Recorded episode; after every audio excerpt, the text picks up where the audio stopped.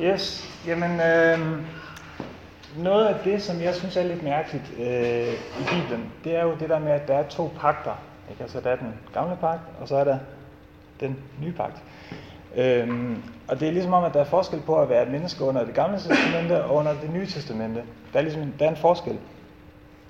Øh, og det er måske, altså, det er måske, vi har vendt os til det, ikke? men det er egentlig lidt mærkeligt, øh, at det er jo ikke fordi Gud han ændrer personlighed, men det er ligesom om, at altså Gud er selvfølgelig den samme, øh, som jeg også snakker om, at han, han dræber folk i det nye og det gamle, øh, og så videre, ikke? Øh, men, øh, øh, men det er ligesom om, at tingene ændrer sig.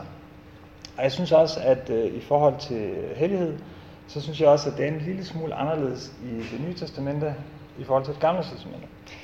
Øhm,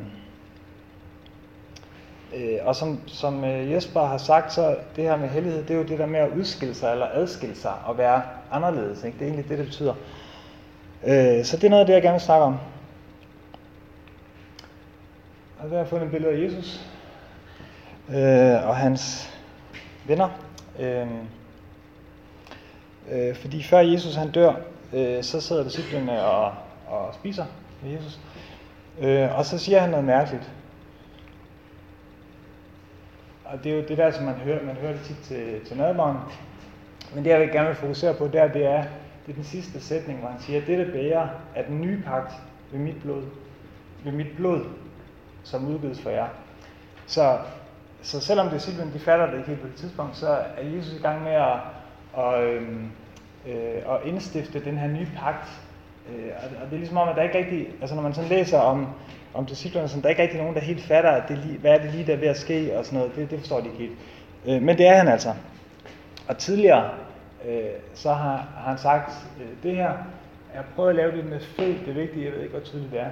Øh, men altså, han siger, den der tror har evigt liv, jeg er livets brød, jeres fædre spiste mander i ørkenen, og de døde. Men det brød, som jeg er kommet, som kommer ned fra himlen, gør, at den, der spiser af det, ikke dør. Jeg er det levende brød, som er kommet ned fra himlen. Den, der spiser af det brød, skal leve til evig tid. Det er heller ikke noget, man har snakket så meget om i det gamle testamente, synes jeg. Øhm, og så siger han, det brød, jeg vil give, øh, er mit kød. Øh, også lidt mærkeligt. Ikke? Men han forbereder disciplen på det, og lidt, lidt længere nede, så siger han så, hvis I ikke spiser menneskesøndens kød og drikker hans blod, så har I ikke liv i jer. Øhm, og snakker igen om evigt liv og oprejses på yderste dag.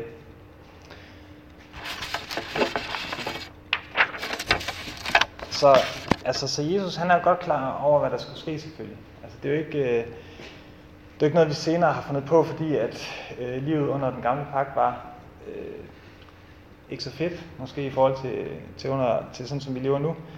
Øhm, det, er jo, det er jo noget, det er, altså, det er jo noget, det er noget, som er planlagt, ikke?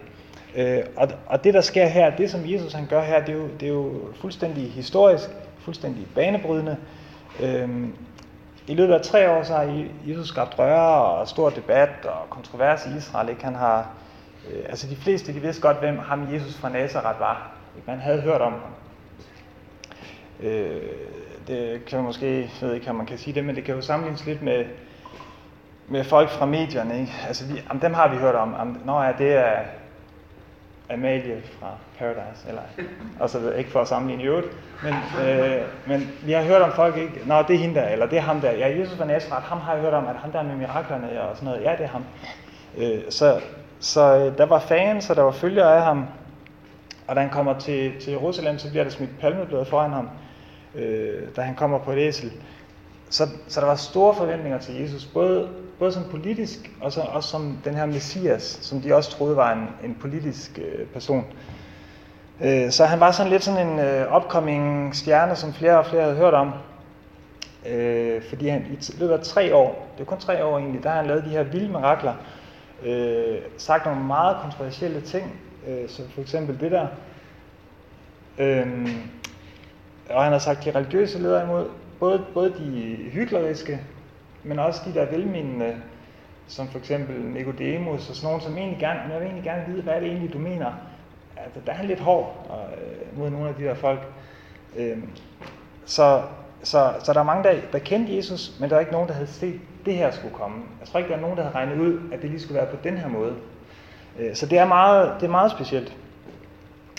Øh, så i løbet af, af sådan en uges tid, så bliver Guds geniale plan åbenbaret. Altså, øh, og, og, og hele den måde, man lever på, bliver fuldstændig forandret på en uge.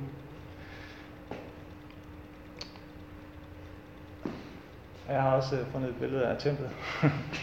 øh, altså, det var templet her under, øh, øh, altså på, på Jesus tid. Øh, og som man kan se, øh, så er der jo forskellige ting derinde, og sådan noget, nu står der lidt på engelsk. Øh, der var sådan nogle forskellige ting, der skulle være der. Øhm, og, det, og, det, og det var nogle ting, som Gud har bestemt. Øh, og bag det blå forhæng, der var så det, man kaldte det allerhelligste. Og jeg ved ikke lige, om det lige præcis har set sådan her ud, øh, men øh, det tør jeg ikke sige. Men altså, det, øh. Og i øh, Hebræerbrevet, så står der sådan en lang forklaring øh, først om, hvad der var derinde. Øh, Øh, og der var, øh, altså, hvad de siger, ligesom, der er det forreste rum, hvor lysestagen og bordet og skurbrødene var, øh, som I kan se, de der, de der lange lysestager. Øh, øh, men bag det her, og, og, der, og der kunne man godt komme ind. Øh, men bag ved det her øh, blå øh, hvad hedder det, forhæng, der var det allerhelligste. Øhm, og det, det er det til sidst, som jeg gerne vil fokusere på. Altså i det forreste rund går, går præsterne til stadighed ind, når de gør tjeneste, men i det andet rum, rum gør, går kun ypperste præsten ind, og kun én gang om året. Og ikke uden at have blod med. Igen der er det det her med blod, som er lidt specielt egentlig. Hvorfor, hvorfor skal de have blod med?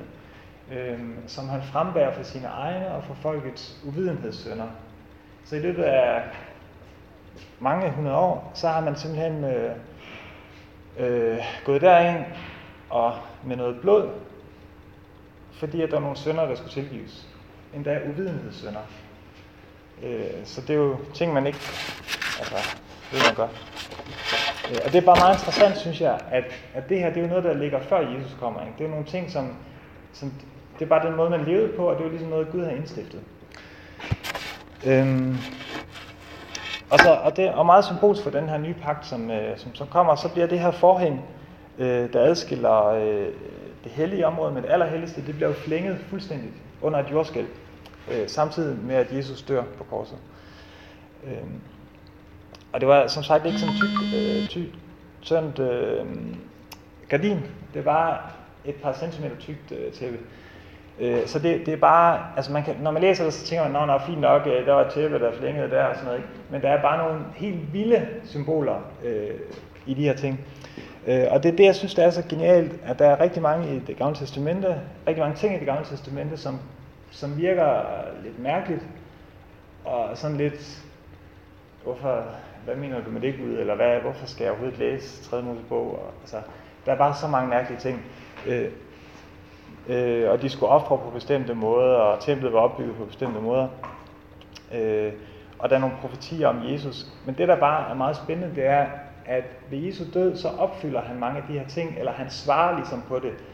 Øh, øh, før skulle de øh, gå ind og ofre bag, bag det allerhelligste. Jesus, Jesus svar, det er, vi flænger det. Værsgo, adgang til Gud. Øh, ja, og det er, det er et dybt emne, som jeg ikke vil, vil gå sådan helt vildt ind i, fordi at, øh, jeg ved ikke, om jeg er klog nok, og det er også bare øh, er virkelig mange små detaljer der, som, som, man, man, som virkelig er sådan trostyrken, synes jeg. Fordi man forstår ligesom, hvordan, altså man forstår, at det ikke bare er noget, altså Jesus har ikke bare lige fundet på, eller disciplen eller nogen, nu laver vi en ny pagt, eller det er ikke sådan, det hele det hænger sammen. Øh, genialt. Ja, og det jeg vil gøre nu, det er, at nu øh, ser I sådan et lille øh, to minutters klip, øh, hvor, man, øh, hvor man ser, øh, da Jesus han dør, og jeg synes, det, det illustrerer meget godt det der, det, det mystiske og det øh, overnaturlige, der ligesom bliver blandet, øh, blandet sammen med den verden, vi kan se.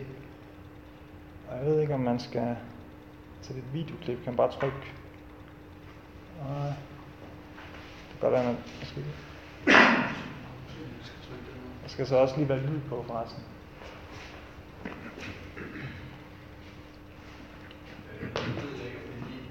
Nej. Nå, okay. Jamen ellers så må I... Ja, det er bare en skarp. Det havde jeg ikke lige tænkt på. Kan du.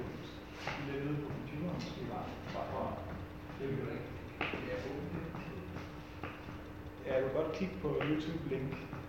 Øh, linket. Ellers. Tror jeg.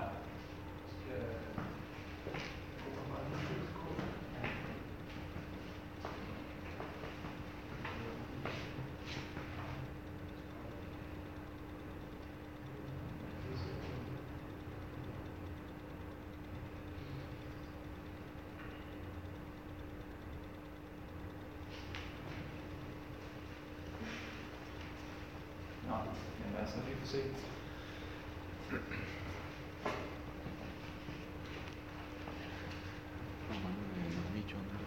Det er kun én. Ja, heldigvis. Ja. Nå, men altså i hvert fald så kan man bare sige, at, at altså, øh, klippet det var egentlig for at vise øh, lidt den der, øh, det der kæmpe drama, der er. Og jeg tror bare, altså, det, er bare, det, det sker i løbet af en dag, kan man sige, og i løbet af en uge, og der bliver alting bare fuldstændig forandret. Øh, og, øh, og det er bare, øh, altså det er virkelig værd at sidde og reflektere lidt over i sit liv, fordi kristendommen står og falder fuldstændig med det her. Øh, så det var bare for at skabe lidt stemning øh, med klip. Men øh, det ved jeg ikke. Var det ude, eller bare... Ja, det uden er okay, okay, tror jeg. Ja.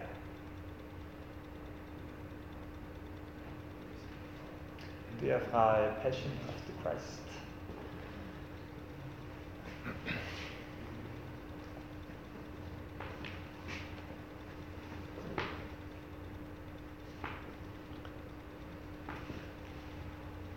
Der skulle vi have haft nogle tekniske geni i dag. Ja, det skal vi lige tænke over. Ellers så skal vi bare droppe den. Bare køre videre, så kan jeg Ja. kan komme.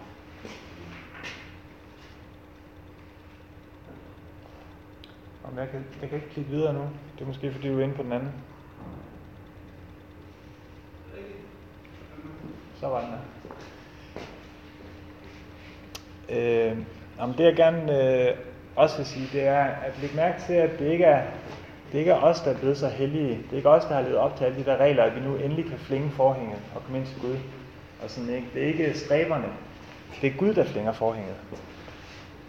Øhm, altså det er Gud, der går os i møde, og det er lidt ligesom øh, faren i, den, i lignelsen om den, om den fortabte søn. Øhm, altså det er Gud, der, der tager initiativet. Ikke? Det er det, der er så stærkt. Og det synes jeg, det er noget, man kan se igen og igen i Bibelen, det der med, at Gud han løber os insisterende i møde. Øh, øh, når vi synder, så rejser han os op og tilgiver os vores synd. Øh, og, og, men lidt ligesom i, i, i øh, faren fra lignelsen om den fortabte søn, så lader Gud os også leve vores eget liv. Så det er ikke sådan, at, at øh, øh, altså, vi kan leve det liv, vi vil, med de konsekvenser, der er. Øh, Gud han, han vil lade os gøre helt utrolig onde ting, øh, både mod os selv og mod andre, uden at gøre noget. Fordi vi har en fri vilje. Ikke? Øhm, og vi, vi er fri til at synde.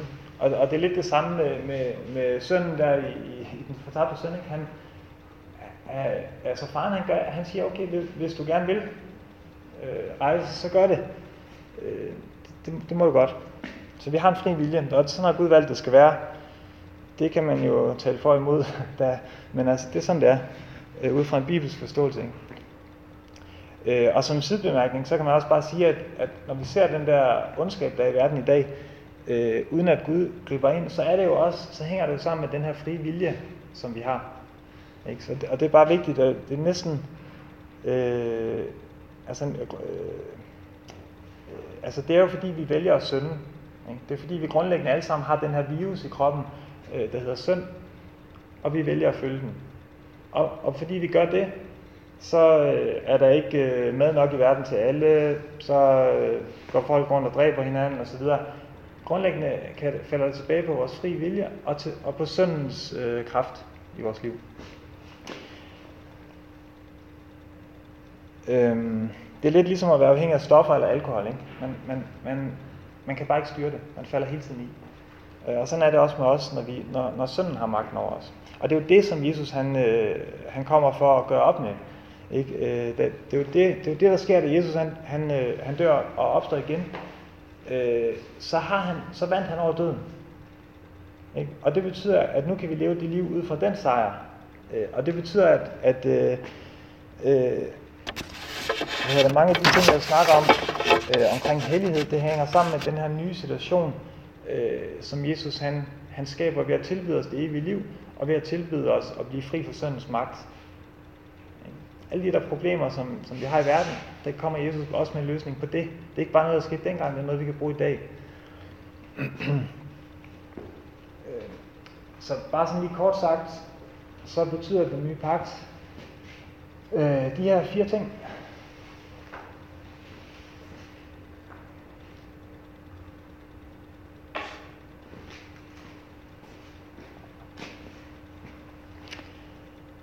Ja.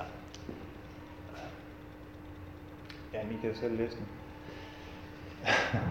Men, øh, og, det, og det er så, ved, altså, det er jo alt sammen ved, der er måske også flere ting, man kan sige om det. Det er der helt sikkert.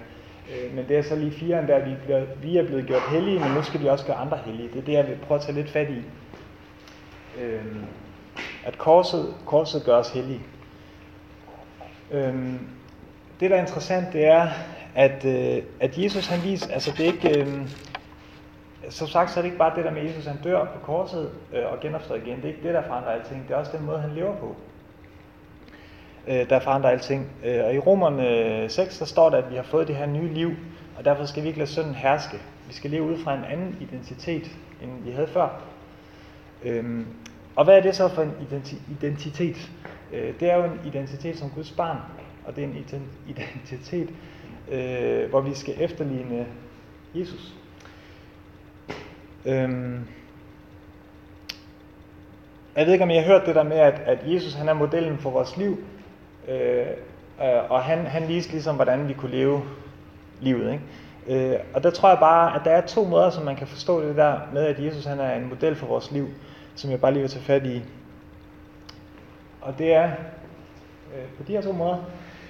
Øh, den ene, det er den her, den uopnåelige Jesus. Øh, det er, det er ham der, der står og ser lidt verdensfjern ud. Og det er, fordi han er verdensfjern, fordi han er Gud. Øhm, og det er, det, er, det er Jesus, som kommer op til jorden for at leve et liv, og for at vise os, hvordan vi kunne leve, hvis vi var Gud. Men det kan vi ikke. Og så tager han tilbage igen. Øh, så det er den der lidt uopnåelige Jesus, hvor vi altid kan ligesom se frem, altså se, okay, ja, han levede godt nok et godt liv, da han var her. Og sådan, øh, det var virkelig dejligt, da han var her. Nu er han øh, ikke mere. Øh, Og så er der den anden Jesus, som jeg så tror er den, den korrekte udgave. Øh, og det er Jesus, som, øh, der har prøvet at finde et billede, hvor han virker lidt mere jordnær. Øh, og det er, det er jo Jesus, øh, som er en lærer, men også en lærer, som faktisk kan efterligne fuldstændigt. Så det vil sige, øh, at vi kan gøre alt det, som Jesus han gjorde. At grunden til, at Jesus kom ned til jorden, det var ikke bare for at vise os, ja, I, lever, I kan leve på den her måde nu, tager, og så, ja, det, men det kan I ikke alligevel, og nu tager jeg tilbage til himlen. Det var ikke det, der var ideen. Ideen var, at han ville vise os, hvordan vi kan leve under den nye pagt. Øh, og det, der så er spørgsmålet, det er jo, er jo så, øh, om vi kan gøre de samme ting, som Jesus han gjorde, eller om vi må regne med, at det kan vi ikke, øh, fordi han var Gud, og det er vi ikke. Og det synes jeg er meget interessant. Øh, og der er nogle skriftsteder, jeg bare lige vil tage frem der. Øh, det første her, det, det, det viser, at Jesus han var afhængig af Gud. Selvom han var Gud, så var han afhængig af Gud. Fordi han siger, sandelig, sandelig siger jeg, at sønnen kan, kan slet intet gøre af sig selv. Altså, det er ham selv, der er sønnen. Han kan, jeg kan slet ikke gøre noget af mig selv, siger han. Jeg kan kun gøre det, faderen gør, for faderen gør, det samme gør også sønnen. Så han er ligesom i det her afhængighedsforhold med, med Gud. Det, det, det, er, det er lidt specielt, ikke? Øh, og så et sted her, øh, det er Paulus, der siger det fra Filipperbrevet, øh, understreger det der med, at Jesus han levede på menneskelige vilkår. Øh, altså der står, at han havde Guds skikkelse. han var lige med Gud, men han gav afkald på det, og blev et menneske lige. altså ligesom et menneske, og da han var trådt frem som et menneske, så skete der, så døde han på kors og så videre, ikke? Men, men det jeg gerne vil have frem her, det er det der med, at han levede faktisk under menneskelige vilkår. Og det er bare ret interessant. Øh, han levede ikke, han levede ikke som Gud. Han levede som et menneske. Og det sidste, øh, det siger han sig selv. Øh, det der med, at vi skal gøre det samme, det er derfor, det er det, jeg prøver prøver til at være enig med mig i. At vi skal gøre det samme. Fordi han siger, ja, den der tror på mig, skal gøre de gerninger, jeg gør. Jeg gør større gerninger end dem, fordi jeg tager tilbage til Gud. Så I kan gøre større ting, end jeg kan. Øh, jeg tror også, nogle oversættelser siger øh, øh, flere. Måske, ja, det kan jeg ikke lige huske. Men, ja, det er sådan noget, Jesper lige skulle. Ja. Nej, det ved jeg ikke. Men i hvert fald, øh, i hvert fald så, så siger han bare, at vi skal gøre de ting, han gør. Og det er også det, han lærer hans disciple hele tiden. Øhm, yes. Så det, jeg- gerne vil, det er, at jeg vil gerne udfordre os alle sammen til, at vi begynder at se på os selv som nogen, som, som, som nogen der kan gøre, hvis vi er troende. Så er, vi så, så er vi så nogen, som kan gøre det samme, som Jesus gjorde. Og måske skal vi endda gøre det samme, som Jesus gjorde. Hvis vi ikke gør det, så er der måske faktisk noget galt. En lille udfordring. Øhm, altså i hvert fald, så synes jeg, det ser ud som om, at Jesus han lever under samme forhold, samme begrænsninger. Øhm, forskellen er bare, at han ikke syndede. Det er det, der er forskel. Jeg kan leve et syndfrit liv. Men øh, vi er faktisk også blevet sat fri fra synden. For det er jo det, der sker ved korset. Det er ikke fordi, øh, det er ikke fordi jeg siger, at vi aldrig synder. Men jeg tror, at vi har muligheden for at lade være. Det er det, korset gør. Fordi synden har ikke nogen magt over os længere. Det er, ikke, det er, ikke, det er ligesom, altså, ja, hvad skal man sige, det, det er noget, vi er blevet sat fri for. Og der er sådan et skriftsted fra romerne.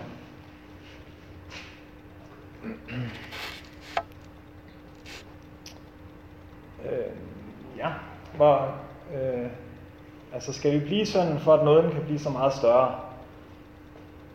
Det er åbenbart et valg. Hvordan skulle vi, som er døde fra, døde fra sønnen, stadig kunne leve i den? Eller ved I ikke, at alle vi, som er blevet døbt til Jesus Kristus, er døbt, er døbt til hans død? Vi bliver altså begravet sammen med ham ved dåben til døden, for at også vi, sådan som Kristus blev oprejst fra de døde ved faderens herlighed, skal leve et nyt liv. Så der er altså et nyt liv, vi skal leve. Og så lidt længere, vi ved, at vores gamle menneske er blevet korsfæstet sammen med ham. Altså, Jesu, altså korset, ja, hvis vi tager imod korset, så vil jeg vores gamle liv korsfæstet. For at det læme, det gamle, som ligger under for synden, skulle til, ind, til intet gøres, så vi ikke mere er trælle for sønnen. Den, der er død, er jo frigjort for sønnen. Så det, det der sker her, det er, jo, det er jo fuldstændig, det er sådan næsten sådan, at, at altså, det er næsten sådan, at jeg ikke tror på det, fordi man tænker, øh, det er jo, er, er vi virkelig fri for synden? Ikke? Og det handler lidt om det der, vi snakker om med identitet, at man kan godt ligesom tænke, øh, man kan godt tænke, at jeg, jeg synder hele tiden og sådan noget. Ja, det gør du måske, men du, du behøver ikke at sønde hele tiden. Du har, Gud har, altså det, gennem Jesu kraft, så, så kan vi faktisk øh, vinde over synden. Det er det, der er pointen. Altså, det er ikke fordi, jeg går og siger, at, at, at jeg, jeg aldrig synder, eller sådan. det er ikke på den måde. Men det er bare, at vi har fået redskaberne.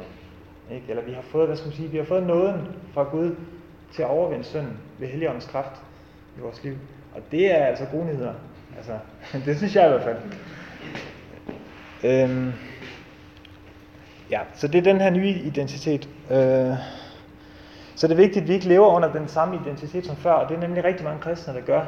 De, de, de, de er næsten, de siger, at de er en sønder så mange gange, at det, at det ligesom bliver deres identitet. Vi er ikke søndere, men vi sønder. Ikke? Der, der er en forskel. Ikke? Jeg, jeg er ikke en sønder mere, jeg er blevet hellig. Ikke? Øh, apropos temaet. Men, jeg, øh, men altså, så der er sket noget der, ikke? og det er bare meget vigtigt. Og jeg tror bare, at det er vigtigt, at vi ligesom siger til os selv, at, at, vi, at vi ligesom ikke, at vi ikke øh, altså vi ikke siger, det er ligesom, hvis man hele tiden siger noget dårligt om sig selv, så begynder man at tro på det. Ikke? Hvis jeg hele tiden siger, at jeg er en sønder, så begynder jeg måske nærmest at synde, og så forventer jeg jo at synde. Ikke? Altså, så der er noget der, hvor jeg tror bare, det er vigtigt, at man ligesom bruger de rigtige ord. Nå, men øh, det jeg så vil øh, gå videre med, det er, Så når vi ligesom har den der identitet på plads, hvad gjorde Jesus så, da han levede her på jorden? Altså, hvordan, hvad er det så for et liv, han levede, ud over det, vi har set? Og der øh, synes jeg, at der er noget, der er lidt interessant. Øh, det der, øh, det er nemlig, at Jesus han helbredte rigtig mange. Og det, der er rigtig meget i, i beretningerne om Jesus i det nye testamente, der handler om helbredelser. Øh, og der er så en eller anden, der har talt sammen, at øh, så mange vers, ved så mange, øh, øh, handler om øh, helbredelser. Og de fortællende vers, det tror jeg bare, det der ikke er fortællende vers, det, det tror jeg bare er der, hvor Jesus han snakker og siger et eller andet. Men alle, alle de der steder, hvor der står, så gik de derhen, og så gik han hen, så bad han for ham, så blev han helbredt. Øh, der er der 38,5 procent øh, i det nye testamente. Til. Ja, det er Jesper, ja. ja. Så, ej, men det er jo bare, det, det er jo virkelig mange. Altså, og det er jo bare, øh, det synes jeg er tankevækkende, når, man, når, når vi ved, at Jesus han kom herned for at vise os, hvordan vi skulle leve under den nye pagt. Øh, det her var åbenbart en ret vigtig del af det. Så det er i hvert fald noget, jeg også selv ligesom har, har lagt mærke til. Og man ser også øh, disciplene, øh, efter Jesus han, han tager tilbage øh, til himlen, øh, de fortsætter også den der livsstil, og de helbreder også en masse mennesker. Så det er ikke kun Jesus, der gør det. Øhm, og der er lige et eksempel her, hvor det vigtigste egentlig bare er den sidste sætning. Øh, Jesus han helbreder en mand og siger, rejs dig, tag din borger og gå. Straks blev manden rask, og han tog sin borger og gik omkring. Og så har vi Paulus øh, i det apostlenes gerninger. Øh, igen en mand, og Paulus han siger, rejs dig, stå på dine ben. Straks, straks sprang manden op og begyndte at gå omkring. Det er næsten, det er næsten identisk. Det, øh, og det er bare for at sige, at, øh, at jeg tror bare, eller det er det liv, ikke? det er det liv, vi skal leve. Det, det, er, det, det, det, det er det samme liv som Jesus. Paulus var også bare et menneske. Ikke? Han er ligesom også endnu mere end Jesus. Ikke? Så, øh, eller, eller han er ligesom os. Ja. Øhm. Ja, og så generelt så er det bedst at, at læse Bibelen øh, selv, øh, for ikke at lave en masse statistik. Men jeg har fundet en øh, vineyardmand fra Kalifornien, og han har talt sammen, hvilke ord og emner, der bliver øh, nævnt mest af Jesus i Matteus evangeliet. Øh, og der er sådan en top 10 over øh, de ting, han snakker mest om. Og det, og det er også øh, for at give jer lidt en idé om, hvad er det for nogle ting, som Jesus snakkede om, og, og er det så nogle ting, som vi også skal bruge tid på i vores liv? Altså, hvad er det, hvad er det vi skal hvad er det, vi skal snakke om her på jorden? Hvad er det, vi skal bruge vores tid på at, både at tale om, men også måske at leve på en eller anden måde? Ikke? Og det, alle ting er vigtige, og der er også ting ud over det her, der er vigtige. Men jeg synes bare, det er lidt øh, interessant.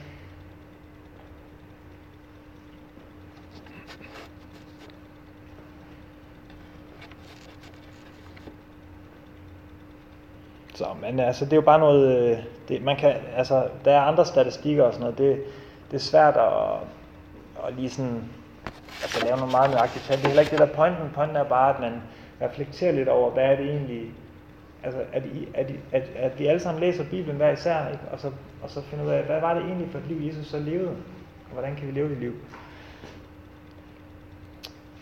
Øhm, jamen det jeg så lige havde tænkt nu, det var, at bare lige tager to minutter, hvor I kan sidde, øh, bare lige sådan to og to måske, og så lige snakke om de der spørgsmål.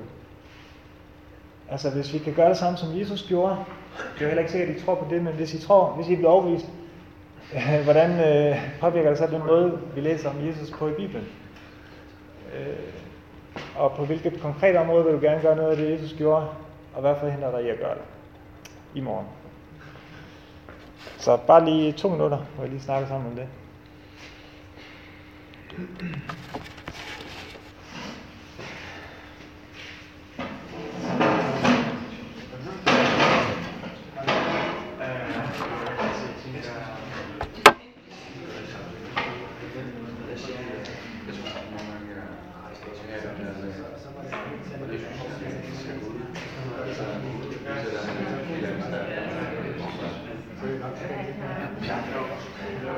Ja, jeg tror ret tit, jeg tror, det er det der med, når man så oplever, at man beder om noget, der ikke kan, så kan man godt blive Så kan jeg i hvert fald ikke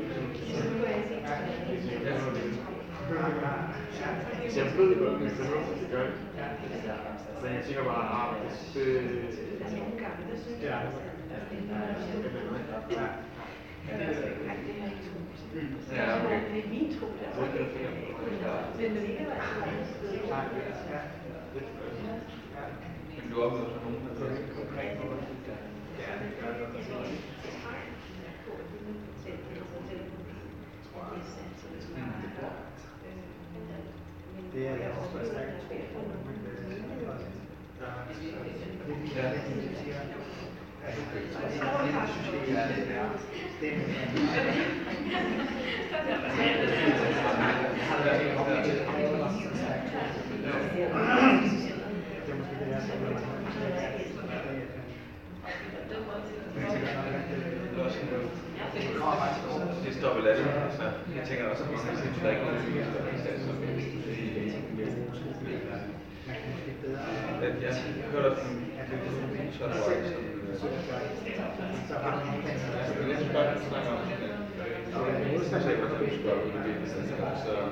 Ja. Ja, okay. Men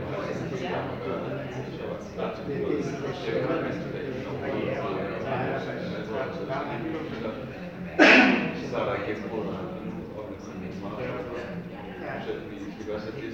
Det er det, jeg. Jeg det er. Det er måske det, jeg Det. Så jeg tænker også, at at der ikke er at jeg så der sådan,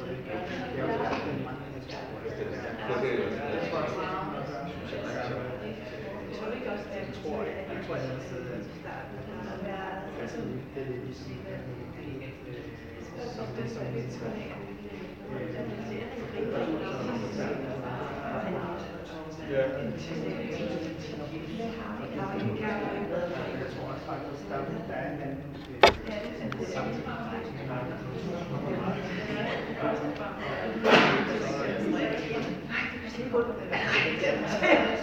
Tror, jeg tror, det er Så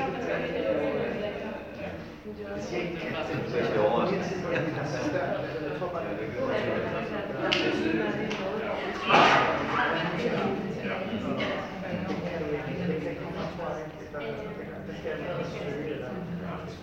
overrasket. Jeg tror bare, det Yes, jeg fortsætter lidt igen.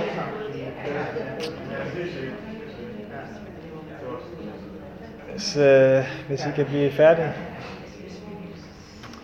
Jeg ved godt, det er, nogle, det er måske nogle spørgsmål, man godt kunne bruge lidt længere tid på. Øh, men jeg tror bare, at på grund af tiden, så er det måske en god idé lige at gå videre. Øh, så det jeg, det, jeg vil fortsætte lidt med, det er øh, stadigvæk det her med, at Gud han vil gøre os hellige. Øh, og hvordan skal vi så leve? Og der har jeg fundet tre principper, øh, som jeg tror er vigtige i forhold til, hvordan vi lever som kristne i dag.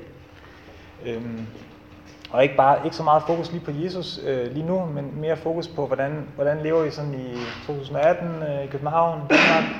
Øh, ja. Øh, fordi i det gamle testamente, så ser man jo, hvordan Guds folk i Israel, de skulle leve på en anden måde end øh, de andre folkeslag. De var anderledes, som Jesper har snakket om, og de var det her udvalgte folk, som Gud ville lade sin vilje ske igennem. Og så sker der den her ændring, en ret stor ændring umiddelbart i det nye testamente. Jesus kommer og introducerer alle de her tanker og idéer, og det virker lidt som et opgør faktisk med, med nogen, men han, det gør han. Øh, med nogle af de der gamle love, som Gud har givet til Israel. Øh, og på grund af det, så er der i det nye testamente, det har I nok bemærket, så er der bare en, en hel masse breve, øh, som bliver sendt til menighederne rundt omkring, hvor, hvor, spørgsmål, hvor der er spørgsmål om, hvordan skal vi nu leve? Altså hvad er det her nye, den nye pagt og sådan noget, hvad skal, hvordan skal vi leve omkring, øh, hvad med omskærelse, hvad med madregler, øh, hvad med kontakt med andre folkeslag, hvad med vores seksualitet, hvad med forholdet til vores krop i forhold til ånd og sådan noget? Hvordan, hvordan skal vi egentlig leve som disciple af Jesus? Og, og det er åbenbart ikke så nemt at finde ud af, fordi at tingene bliver fuldstændig øh, vendt rundt på gulvet med den nye pagt. Øh, og det er jo stadigvæk noget, vi også snakker om rundt omkring, ikke? hvordan skal vi leve? Øhm, og Jesus han sagde det her øh, lidt specielle. Øh, han siger, når verden hader jer, det ved jeg ikke, om I oplevede, men når verden hader jer, skal I vide, at den har hadet mig før jer. Var I af verden, vil verden elske jer som sit eget, men nu er I ikke af verden, men jeg har udvalgt jer af verden. Derfor hader verden jer. Øh, og det han, det han siger her, det er jo det her med, altså vi er ikke af verden, men vi er i verden. Så det har jeg nok fundet ud af, ikke? Vi er i verden. Øh, men vi skal altså åbenbart, ligesom i Israel, så skal vi være et udvalgt folk, så vi skal, ikke, vi skal ikke leve som resten af verden gør. Vi skal leve på en anden måde. Vi skal, så vi ikke er verden. Vi, ikke, vi tænker ikke på samme måde, som verden tænker. Øhm, det er i hvert fald det, der er målet. Ikke? Øh, og hvordan lever jeg så i det her dilemma? Og hvad betyder det egentlig i det hele taget? Ikke? Det, det, det vil jeg snakke lidt om. Øhm, rigtig mange steder i det nye testamente, så bliver der forklaret, hvordan man skal leve det her, det her nye hellige liv. Øh, og en af de store forskelle, det er det her med, at nu er Guds ånd i os, og før der var Guds ånd noget, der var kom over dem, eller, eller var uden for dem. Øh, I det gamle testamente, der kom Guds ånd over dem, men, men Guds ånd var ikke i dem. Øh, og det er det nye ved den nye pagt, som Jesus han, han har introduceret, det er det her med, at, øh, at Guds ånd kommer til at bo inde i os, når vi er kristne. Ikke? Og vi skal være et, et tempel for Helligånden. øh, ja. Hold jer for utugt, altså sådan seksuel synd. Al anden synd, som et menneske begår, er uden for lægemet. Men den, der lever utugtigt, synder mod sit eget læme. Eller ved I ikke, at jeres læme er et tempel for Helligånden, som er i jer, og som I har fra Gud. At der bliver det sagt meget klart, ikke? Helligånden er i os som kristne. I tilhører ikke jer selv, fordi vi har jo fået det her nye, nye menneske. Øh, for I blev købt dyrt, er, er derfor Gud med jeres læme. Så det er ikke lige meget, hvordan, det er ikke bare noget op i vores hoved, det er ikke bare et eller andet åndeligt, det er også vores krop, som skal, som skal, øh, som skal gøre det rigtige, altså, som skal være hellig. Øhm. Øh, og der kan man sige, det står, altså for eksempel det der med hellighed omkring vores krop, det, det er jo noget, der står meget i modsætning til vores kulturs forhold til tilfældig sex, for eksempel, ikke? især i Danmark og den vestlige verden. Øh, altså, det, det, er, det er noget, der bliver advaret mod i Bibelen flere gange, fordi vores, vores krop er jo et tempel for helligånden. Så, vi, så, så vi, skal, vi skal behandle den helligt. Øh, og det er noget af det. Så på den anden side kan man så sige, at øh, til gengæld så kan hele den her sundhedsbølge måske passe meget godt med, med at vores krop er hellig. Ikke? Altså, det er måske næsten for meget alt det her med sundhed, og vi skal Øh, passe på vores krop og sådan noget. Ikke? Men i hvert fald så kan man sige, ved at leve sundt, så ærer vi jo også vores krop, øh, som, som, er blevet, som er hellig, fordi Guds ånd bor i den. og så der er også andre områder, ikke? Men, øh, øh, og det handler ikke nødvendigvis kun om vores krop, det handler også om, hvordan vores tanker er, og at vi lever i tilgivelse, øh, og vi stræber efter at leve sådan, som Jesus han, han gjorde. Øh, så det er både ånd, sjæl og læme. Ånd, sjæl og læme. Øh, og så havde jeg bare lige været skriftet, som jeg synes var lidt interessant. Øh, fordi det er fra, øh, øh, altså, for Herodes var bange for Johannes, det er Johannes øh, døberen. Da han vidste, at han var en retfærdig og hellig mand, så han holdt hånden over ham, og hver gang han hørte på ham, blev han meget anfægtet. Men han hørte gerne på ham. øh, altså, Herodes han var, han, var, han var sådan lidt bange for, for, for Johannes døberen, øh, men han ville alligevel gerne høre på ham. Og det er ligesom om, at øh, jeg tror det der med, hvis vi lever helligt, og hvis vi lever øh, et liv, hvor vi, hvor vi ærer Gud gennem dem, dem vi er, øh, så, øh, så, vil, så vil verden omkring os have det lidt ligesom Herodes. Så, så er det sådan, at ej, jeg kan næsten ikke holde ud og høre på de der kristne. De er så irriterende, og de er så hellige, eller de er, det er bare for meget, ikke? Øh, men samtidig så er der et eller andet, der piger dem. Der er et eller andet, fordi vi har, vi har salt. Vi, vi har, vi har, vi, der er noget sandt i den måde, vi, vi reflekterer Gud på. Øh, så det er bare en, en lille, måske en lille sidebemærkning, men, men det er også det her med at leve heldigt, der tror jeg bare, at, at det har en... Øh, altså, det er også derfor, Jesus han siger, at øh, når verden hader jer, ikke? Altså, verden kan hade os, når vi lever som kristne, men samtidig så vil verden gerne have det, fordi at det er jo Gud, de gerne vil have, ikke? og det er det, vi reflekterer. Godt. Men det første øh, princip, det er jeg slet ikke nået til nu, men det, det, det er så det her, åndelighed.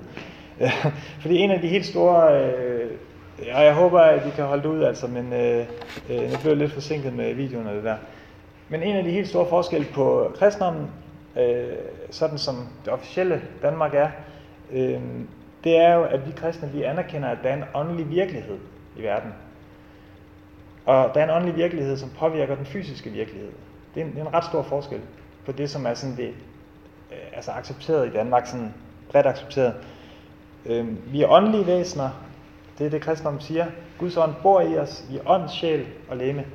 Øh, men i Danmark så er den officielle holdning meget materialistisk. Øh, og der har jeg nogle eksempler på det, øh, når det handler om tro. Jeg tror, danskere tror på en skabende Gud,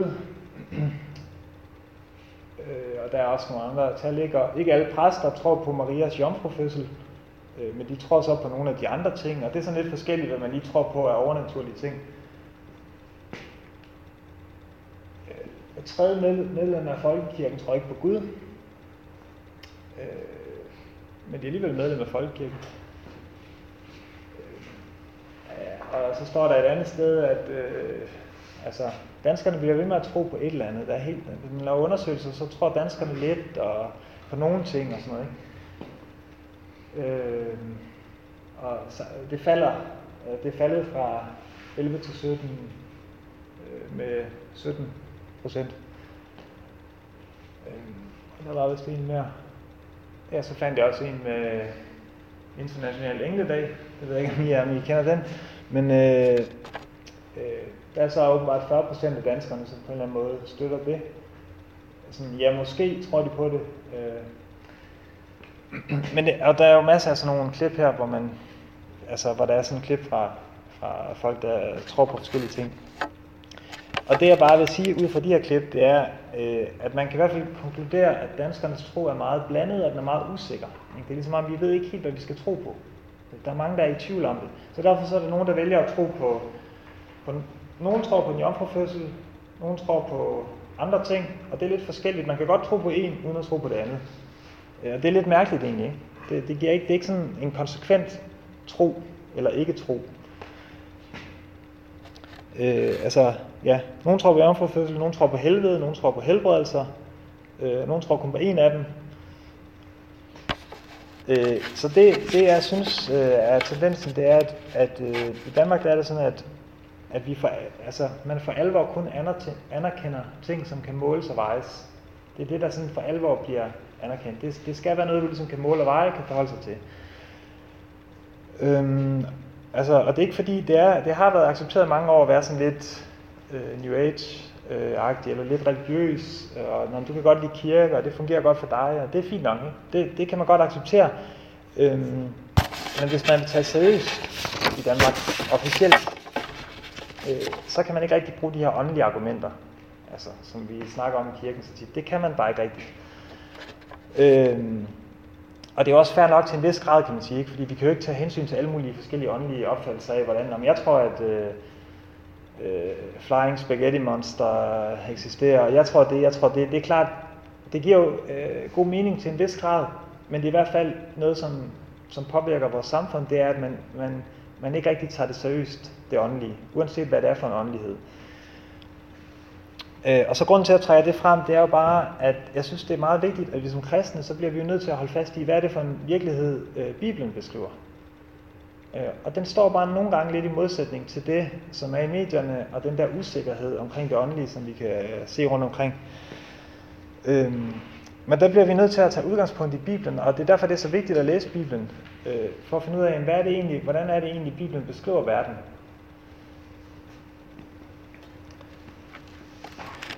Øh, Fordi det, der er interessant i Bibelen, det er, at hele vejen igennem Bibelen, også når vi snakker om Jesus øh, mirakler, hele vejen igennem, så ser vi, at, at det materialistiske og det logiske, det bliver blandet sammen med det, super, det overnaturlige. Jesus han går rundt, og så helbreder han lige en. Og så er der lige en, der er blind, som bliver helbredt. Eller så, og så er der nogen, der får profetier. Det er hele tiden blandet sammen. Hele vejen igennem Bibelen. Også i det gamle testamente. Øh, for eksempel når vi læser om Noahs ark, eller Adam og Eva, eller andre ting i det gamle testamente, øh, så kan man jo godt tænke, ah, det lyder lige lidt for godt til at være sandt det der. Det, det, det er simpelthen for mærkeligt i forhold til det, vi ved i dag. Øhm, øh, og det er, det er nogle utrolige historier. Og øhm, der vil jeg bare sige, at man, som der står, du behøver ikke at kunne forstå noget, for at det er sandt. Der er mange ting, jeg ikke forstår, men det er alligevel sandt. Øh, og sådan kan det også være med det åndelige og med Bibelen. Der er mange ting, vi ikke forstår, men det kan godt være sandt alligevel. Øh, fordi hvis man ser verden med, med, med åndelige briller, så er, der jo ikke, så er der ikke noget, altså Gud han kan, jo godt, han kan jo godt bryde ind i sit eget skaberværk og gøre noget, som går ud over de fysiske love, som han selv har skabt. Det er jo ikke noget problem for Gud. Han er jo uden for de fysiske love. Ikke? Han er uden for det, som vi måler og vejer, for det var ham, der har skabt det. Så det er, det er ikke noget problem. Øh, så derfor vil jeg bare gerne udfordre dig til at tage det åndelige seriøst, fordi det er lige så virkeligt som den fysiske verden, hvis man ser det fra en kristen forståelse.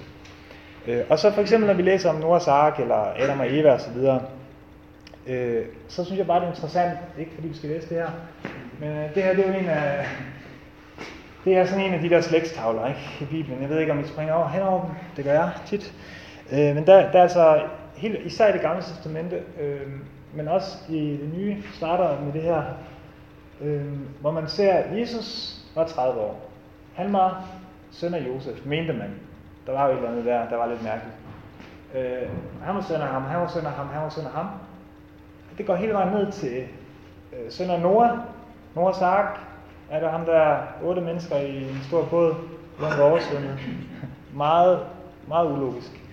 Øh, også Adam og Eva, eller Adam, som var søn af Gud.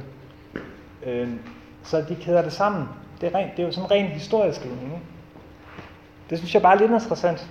Altså, øh, det er i hvert fald noget, der gør for mig til at tænke. Øh, og Jesus selv, øh, han, han, han henviser faktisk også til de her ting, som om det er nogle historiske begivenheder. Altså han siger, som det var i Nords dage, sådan skal det også være øh, senere. Eller som det var i Lots dage, sådan skal det også være senere. Altså, vi spiste og drak og købte og solgte og sådan noget. Øh, og, og der, ja, det der med, der regnede ild og sov ned fra himlen og udslettede den alle. Det er også noget, man tænker, ah, ja, det kan bare ikke ske. Eller det, det ved jeg ikke, men det har man måske fundet ud af, at det er sket, det ved jeg ikke. Men det er typisk en af de der ting i Bibelen, hvor man, hvor man ser det, og så tænker man, var det virkelig sådan? Ikke? Men, men øh, Jesus, han, han snakker om det som om, at det er sket historisk. Øh, men igen, så jeg synes ikke, det er noget problem, fordi Gud er jo uden for sit skaberværk.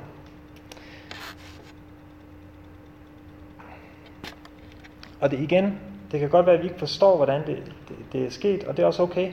Og det kan være, at vi aldrig kommer til at forstå det, men det er også okay. Det betyder ikke så meget. Øhm, men det er bare vigtigt, tror jeg, at vi ligesom anerkender, at det kunne godt være sket. Fordi vi lever også i en åndelig virkelighed. Det er den her åndelighed. Og det, fordi det er også det samme, når, når, vi, når vi beder for eksempel. Ikke? Når vi beder, eller når vi faster, der er tungetale, der er helbredelse, så er det jo også noget, som er uden for, uden for, hvad skal man sige, det kan man ikke altid måle og veje, det der sker. Men det er noget, man ligesom bliver nødt til at gøre i tro. Øh, og det er det, det vil sige at leve åndeligt. Altså det er at leve i tro. Godt. Jeg har en lille illustration, bare lige for at understrege det. Altså, som kristne, så er det jo ikke fordi, vi, vi ved godt, at den fysiske verden er der, men vi ser verden som større. Og vi tror, at, at, det der, at der er en åndelig verden, som går ind og påvirker den fysiske verden. Ikke? Så det er ikke fordi, den fysiske verden anerkender vi fuldt ud, men der er bare mere end det, og det, og det påvirker øh, verden.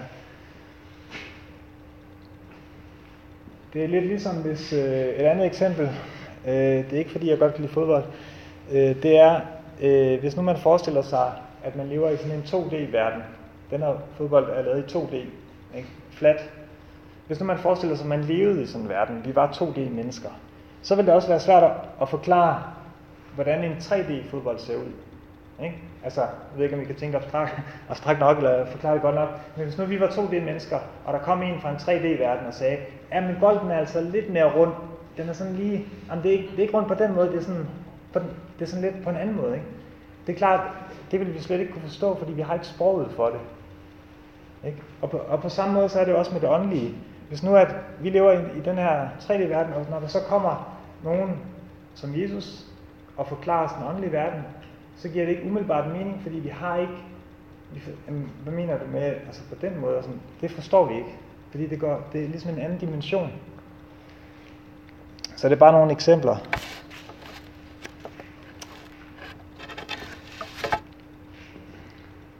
Og jeg er ved at være færdig, kan jeg afsløre.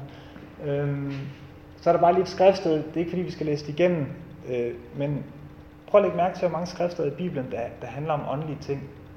Øh, djævelens ligeløb. Kampen er ikke mod kød og blod. Det er mod ondskabens åndemagter i himmelrummet. Øh, tag sandhed om, om linden og retfærdighed. Øh, hold frelsens hjelm på åndens svær, Guds ord, og så videre. Bed i ånden. Altså, det er, sådan, det, det er et, det er et øh, åndeligt sprog.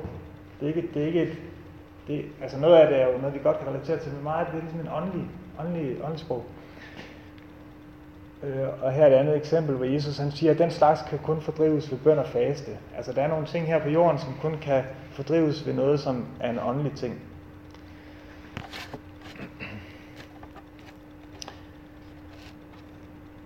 Øh, ja, og jeg tror bare, at vi bliver, vi bliver meget øh, hurtigt sådan indirekte, uden at jeg mærke til det, så bliver vi påvirket af, af den her materialistiske måde at leve på.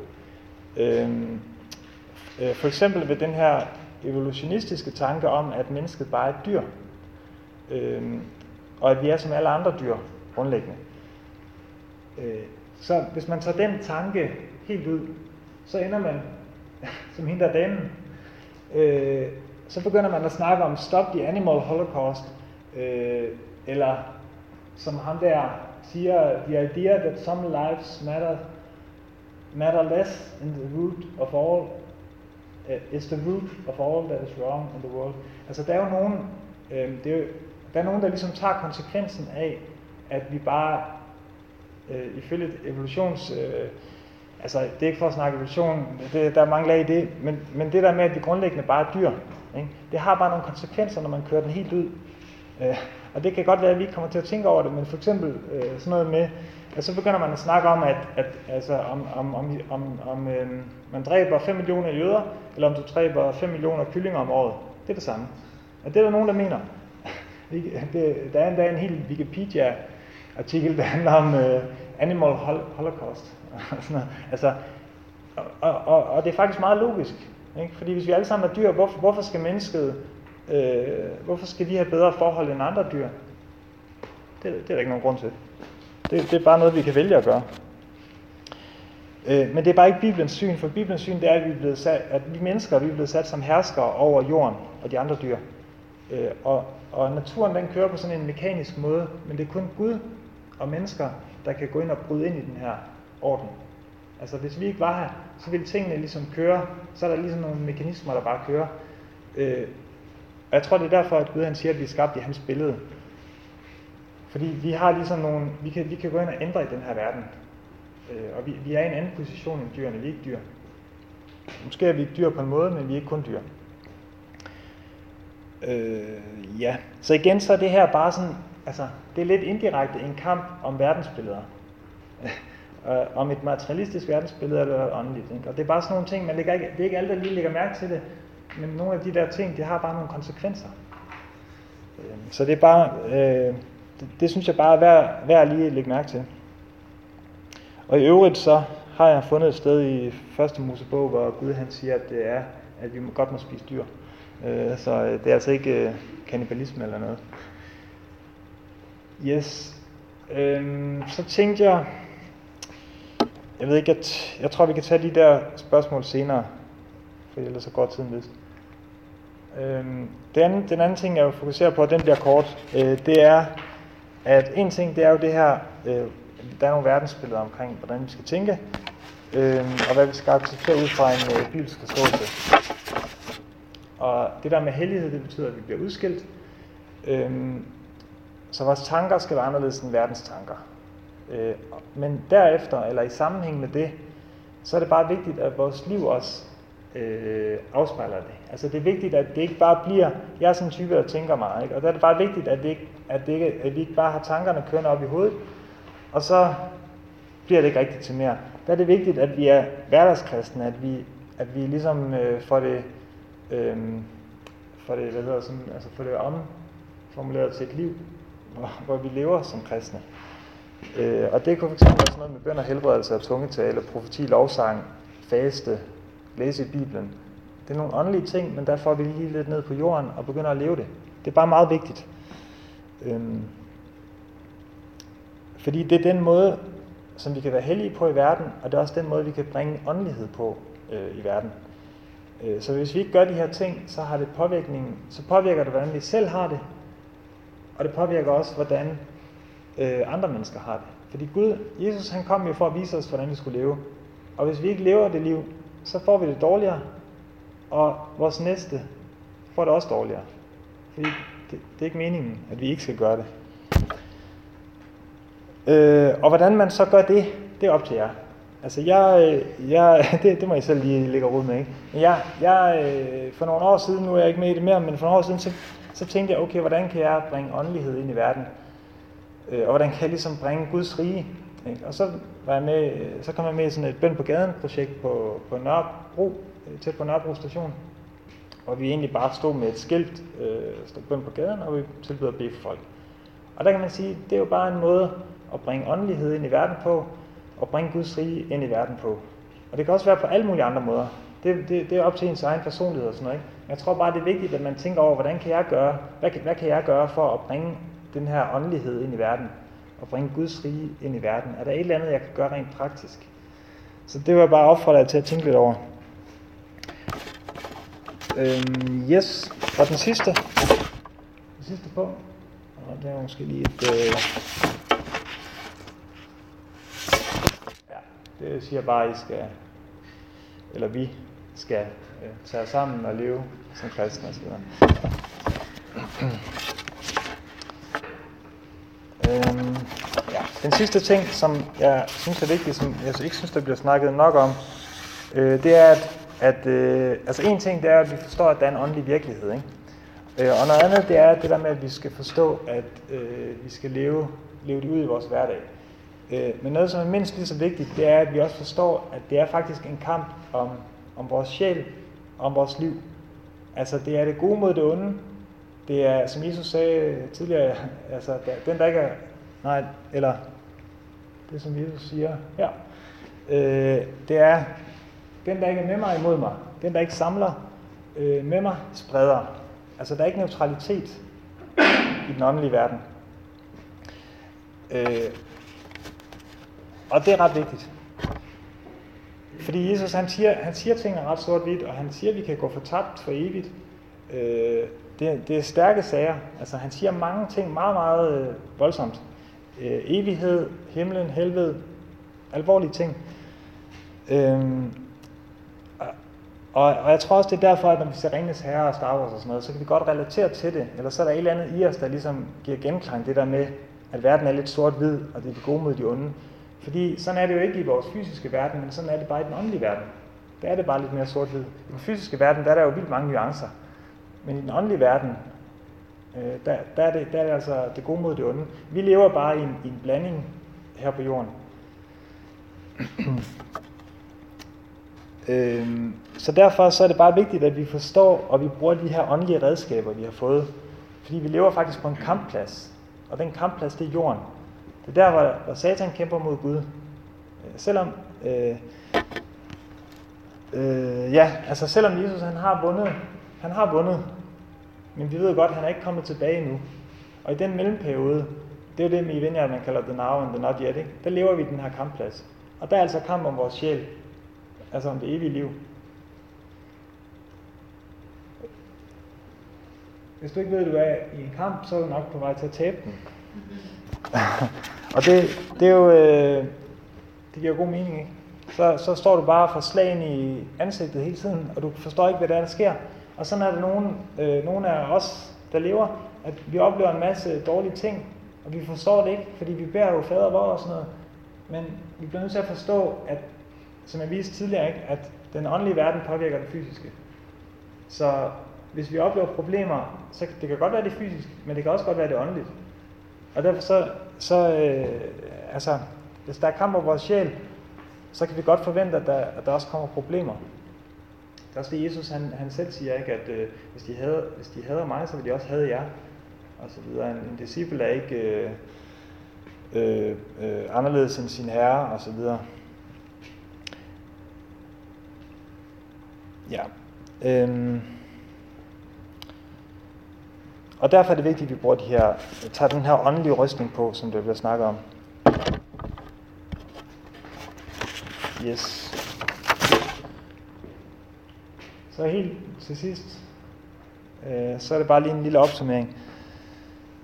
Øhm, og det er, det er det her med, at øh, først så var der den nye pagt, som Jesus han, øh, han kommer med, og den nye pagt, den, den ændrer fuldstændig alt, den ændrer den måde, vi skal leve på. Øh, og det er meget vigtigt, at vi forstår, hvad den indebærer. Ikke? Og den indebærer blandt andet, at Jesus han viser os, hvordan vi skal leve. Og det som Jesus, det der er min påstand, det er, at det som Jesus han gjorde, det kan vi gøre fuldstændig det samme. Fordi vi lever under samme forhold. Vi er ikke, øh, vi er ikke øh, øh, sønnen har ikke magten over os. Vi kan godt give sønnen magten over os, men den har ikke magten over os, før vi, gør, før vi giver den magten. Øh, så det er ligesom, du kan godt, du behøver ikke at rulle dig rundt i mudderet. Du kan godt gøre det, og så, så er du beskidt. Ikke? Altså, ja. Og så er der de her tre principper til sidst, der var lige åndelighed, hverdagskristen og kampvillighed, at vi prøver at have den med i vores hverdag. Det tror jeg bare vil, ja, øh, at det er en god måde at leve som de her hellige mennesker, eller åndelige mennesker. Altså simpelthen for, fordi det med at være øh, det med at være hellig, det er jo det der med at være udskilt fra andre. Ikke? Og hvis vi skal ligesom være adskilt fra verden, så tror jeg, at de her tre ting, det, det, det er helt klart noget, hvor vi er, hvor vi er anderledes end verden. Ikke? Altså hvis du spørger øh, en anden typisk dansker, ikke? de her tre ting, det vil ikke være en del af hverdagen. Men, men det, det synes jeg, det bør være som kristen. Så det er jo sådan nogle ting, jeg selv står og øh, kæmper med i hverdagen. Ikke? Altså, det er jo ikke nemt altid, men, men jeg tror bare, at øh, det, er, det er den måde, vi kan øh, gøre det på. Yes. Spørgsmål? Eller hvad siger du, Jesper?